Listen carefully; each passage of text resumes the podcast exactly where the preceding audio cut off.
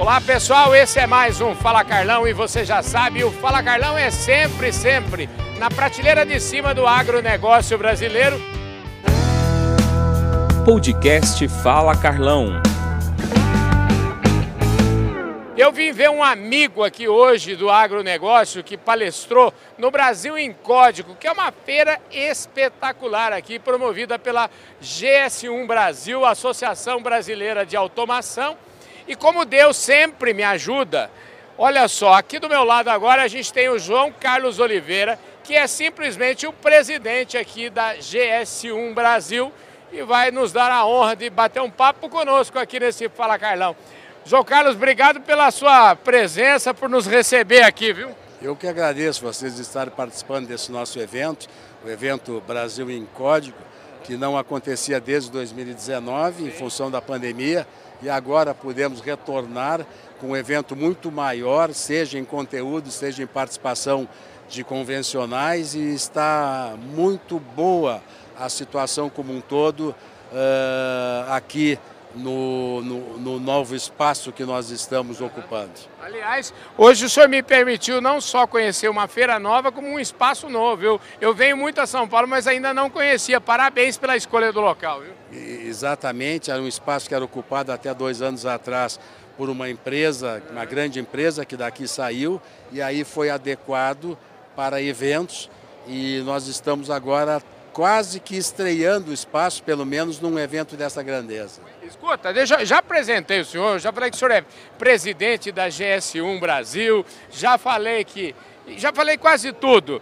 Mas aqui é o seguinte, vamos dar um, uma pausa nesse negócio de Brasil em código e automação. A gente volta com esse tema, mas no meu programa ninguém nasce presidente de nada. Eu sempre digo que as pessoas têm uma boa história para contar e eu queria então ouvir um pouquinho da sua história. Mas assim, eu vi mesmo, queria saber quais foram os valores que você, vamos dizer assim, herdou da sua mãe, do seu pai. O que que. Como é que. Me conte um pouquinho dessa história. Na verdade, eu faço parte de uma empresa que foi fundada há 100 anos atrás. Nosso grupo está fazendo 100 anos nesse ano de 2022 pelo meu avô, que veio de Portugal. Ah, eu, quando nasci, muitos anos depois, o grupo, dentre outros negócios, tinha supermercados e eu sempre gostei do, dessa área de supermercados. Trabalhei na empresa como supermercado, no supermercado, fui gerente, gerente de operações, diretor. Uh, depois vim a ser presidente da Associação Gaúcha de Supermercados por oito anos. Depois fui presidente da Associação Brasileira de Supermercados por quatro anos. E depois fui presidente da Associação Latino-Americana de Supermercados por seis anos. E depois comecei de presidente da GS1 Brasil. A GS1 Brasil teve, dentre as suas fundadoras, sete entidades e 17 empresas. Uma das entidades foi a Associação Brasileira de Mercados. E uma das empresas foi a empresa que eu faço parte, a empresa da minha família. Então eu tinha um viés tecnológico que quando eu deixei de ser presidente da Associação Latino-Americana de Supermercados, entrei na GS1 como vice-presidente e depois passei a ser presidente. E, e hoje uh, nós ainda uh, estamos dentro do, do, da área de real estate e também a gente cria cria gado, gado leiteiro, angus para corte e plantamos. Somos um grupo que planta uh, milho, arroz, arroz é muito forte no Rio Grande do Sul, plantamos há muitos anos, e soja.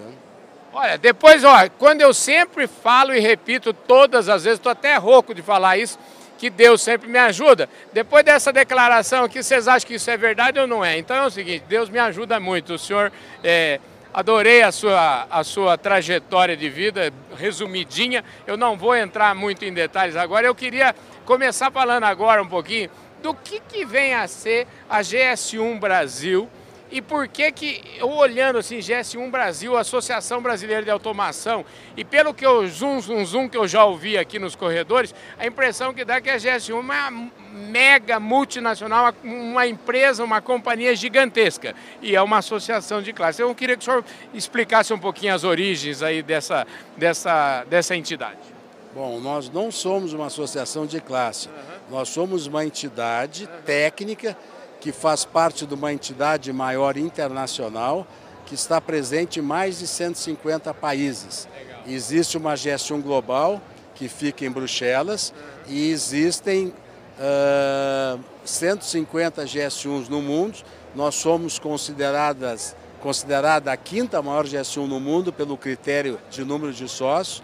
Nós temos 58 mil empresas associadas ativas que fazem parte de 40 segmentos diferentes, desde varejo, indústria, até passando pelas Forças Armadas, SEBRAE, Anvisa, ou seja, uh, os nossos parceiros são entidades privadas e entidades ligadas ao governo também. Uh, nós uh, temos padrões e, padrões muito conhecidos. O mais conhecido é o código de barras, que está em todos os produtos vendidos nos supermercados. Também temos o código que chama Data Matrix, que está em todos os medicamentos que são liberados pela Anvisa no Brasil. E a gente tem outros padrões, como a etiqueta de radiofrequência uh, e a etiqueta 128, é uma gama de padrões. Esse é o lado da GS1, que faz parte desse escopo mundial, dessa GS1 global, que está presente em mais de 150 países. Paralelamente, no Brasil, nós somos a Associação Brasileira de Automação, que participamos como entidade que congrega muita muita automação, muita tecnologia, através de empresas que nós controlamos, como a Cord, que é uma empresa voltada para automação, mas principalmente para consultoria e para elaboração de cursos de formação, seja indoor ou mesmo uh, presenciais na, na no nossa entidade, e, e também outras empresas como a Versa, que é, que é sócia da Associação Paulista de Supermercados, para qualificar produtos, que é uma nova, uh, um novo momento dentro do universo de produtos que são negociados no Brasil, que está havendo uma qualificação desses produtos, sendo caracterizados pelo peso, por dimensões, até para poderem serem vendidos nos marketplaces que depois da pandemia estão ganhando espaço, as próprias fotografias é feito nisso. Então é uma gama muito grande, a GS1 é um mundo muito grande e nós criamos nas nossas duas sedes, aqui de São Paulo em Pinheiros e a de Brasília, dois centros de inovação e tecnologia para os nossos amigos, os nossos parceiros, até associados nossos, poderem entender exatamente o que é a GS1 porque às vezes a gente falando que a etiqueta de radiofrequência, que o, que o, o padrão data matrix, que a pessoa escutando, por mais didático e por mais tempo que a gente tenha para explicar, não fica muito claro. Então, na medida que nós temos um centro de inovação que está demonstrando ali em loco, a coisa fica muito mais clara e a pessoa daquela entidade ou daquela empresa já imagina o que aquela situação, aquele padrão pode ajudá-lo no seu negócio, na sua cadeia produtiva. O legal é o seguinte, que a gente, código de barras, eu acho que é muito simples de entender. Mas um outro padrão que é, também é fácil, eu acho que assim, o poder do exemplo é uma coisa maravilhosa, né? E toda vez que a gente entra no shopping e abre a cancela do Sem Parar lá, tem a, o dedo da GS1 aí, não é isso? É, é na verdade, é, o, você está dizendo do estacionamento do isso, shopping. o estacionamento. É, é, na verdade, o, aquele código de barra do estacionamento do shopping não é nosso. Porque os códigos de barras que são utilizados num local especificamente, no aeroporto, uh, no, no, num shopping, uh, são... O sem parar da vida. Exatamente, são o que nós chamamos proprietário, ou seja, como ele não é comercializado entre empresas, como ele não é comercializado entre países, ali o próprio dono do estacionamento cria uma tecnologia que só vai funcionar naquele seu estacionamento. Ah, o código de barra da GS1, que está em mais de 150 países, foi criado há 50, 49 anos atrás, para o, criar um padrão entre relações comerciais de um país para outro, daquele que está vendendo para que está recebendo. Então, uh, para ser padrão GS1, ele tem que ser transacionado em vários lugares. Como um produto, por exemplo, do Nestlé, que é vendido em N supermercados, em N estabelecimentos comerciais, para ver esse link, tem que estar no cadastro da GS1, que aí possibilita que haja essa troca de informações. Não é o caso do Sem Parar. Mas, é, vamos dizer assim, tudo que dá acesso à informação e à rastreabilidade é o, é o, é o coração da, da, da, da, GS1. Sim, dentro dos padrões GS1, sim, nós temos uh, padrões que inclusive com rastreabilidade, agora está surgindo um código novo que vai substituir o código linear, que é esse código de barra, que chama 2D, que é um bidimensional, que vai ter muito mais informações no espaço muito menor, informações como se o produto estiver vencendo vai ser detectado no ponto de venda se o consumidor for comprá-lo no checkout, informações de rastreabilidade, informações daquele, daquela carne da, da, da rastreabilidade, aonde não só o frigorífico, da onde a fazenda foi, foi o, o, o, saiu aquele boi, etc, etc. Vai ser uma mudança uh, intensa na nossa vida. Uh, eu digo na nossa vida porque vai chegar na ponta no consumidor final, que vai poder interagir através do, desse QR Code e, e colocando seu celular.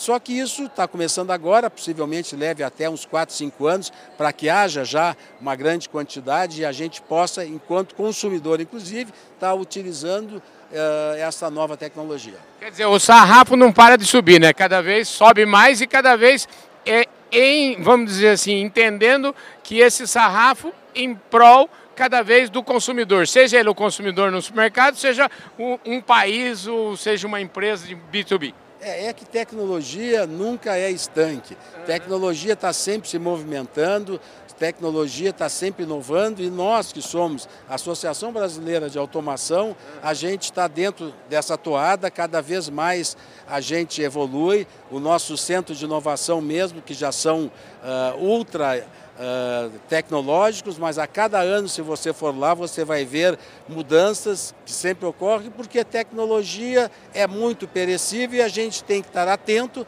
para buscar sempre a vanguarda tecnológica. Olha, e parabéns aqui por essa feira. Eu estou acostumado a visitar muitas feiras, está muito bonito. Eu queria que o senhor falasse um pouquinho. Ela está dentro da, das, das, expectativas de vocês, porque o pessoal, depois da pandemia, dois anos sem, sem abraçar, eu falo isso porque meu programa é um programa eh, junto, de abraço.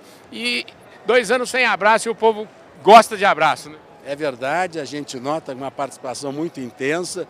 Havia uma demanda reprimida, seja para o abraço, seja para encontrar o amigo, o colega, uh, para discutir assuntos, para fazer networking. Né? Isso a gente está notando, uh, não só aqui nessa feira, em outros, até quando a gente vai em restaurantes, dentro de aviões, e isso é algo que realmente a pandemia inviabilizou por aqueles dois anos, e agora a gente está tendo essa feira com um número de pessoas absurdamente elevado, em função disso, talvez sentindo falta de um network e até de um abraço, como tu falaste. Pois é, você sabe que eu vim aqui dar um abraço num grande amigo meu, agora eu vou te explicar o seguinte, esse amigo meu, a gente estava conversando aí, eu falei, o Renato, você não se esqueça do que eu vou te falar agora. Nós não nos conhecemos pessoalmente, nós somos amigos virtuais, somos ótimos amigos virtuais, mas eu o conheci de fato presencialmente aqui, eu vim trazer um abraço para ele, viu? Tá certo, muito bom. Acho que também essa feira também é, é momento para as pessoas, mesmo que não se conheciam presencialmente, agora poderem se abraçar já que estão frente a frente. Maravilha. Ô João Carlos, muito obrigado pela sua simpatia, pela sua atenção aqui conosco. Eu agradeço imensamente e, claro, eu trabalho muito, dou muita atenção para o trabalho do agronegócio. E acho que o que vocês fazem tem tudo a ver com o agronegócio e rastreabilidade é. Agora você falou desse 2D, esse 2D vai permitir que a gente no agronegócio faça uma revolução. Né? É verdade, nós temos uma área específica também de agronegócio, nós chamamos de agrotech e nós Uh, divulgamos a cada seis meses o índice de evolução da tecnologia no setor agro. Uma pesquisa que a gente faz de todos os segmentos, seja no plantio, seja na criação de gado, na pecuária no caso, e, e, e, a cada seis meses nós divulgamos como está a evolução da tecnologia no setor agro. Infelizmente, hoje o varejo e a indústria ainda estão mais desenvolvidos tecnologicamente, mas o setor agro vem crescendo muito nessa área tecnológica, até para ganhar produtividade e possivelmente venha já encostar na, na indústria e no varejo nos próximos anos. Maravilha. Muito obrigado pela sua presença aqui, viu? Eu agradeço e até uma próxima oportunidade. É isso aí, gente. Falei aqui com o João Carlos Oliveira, o presidente da Associação Brasileira de Automação, GS1 Brasil. Um forte abraço para todos vocês. e a gente se vê no nosso próximo programa. Valeu, gente! Fui!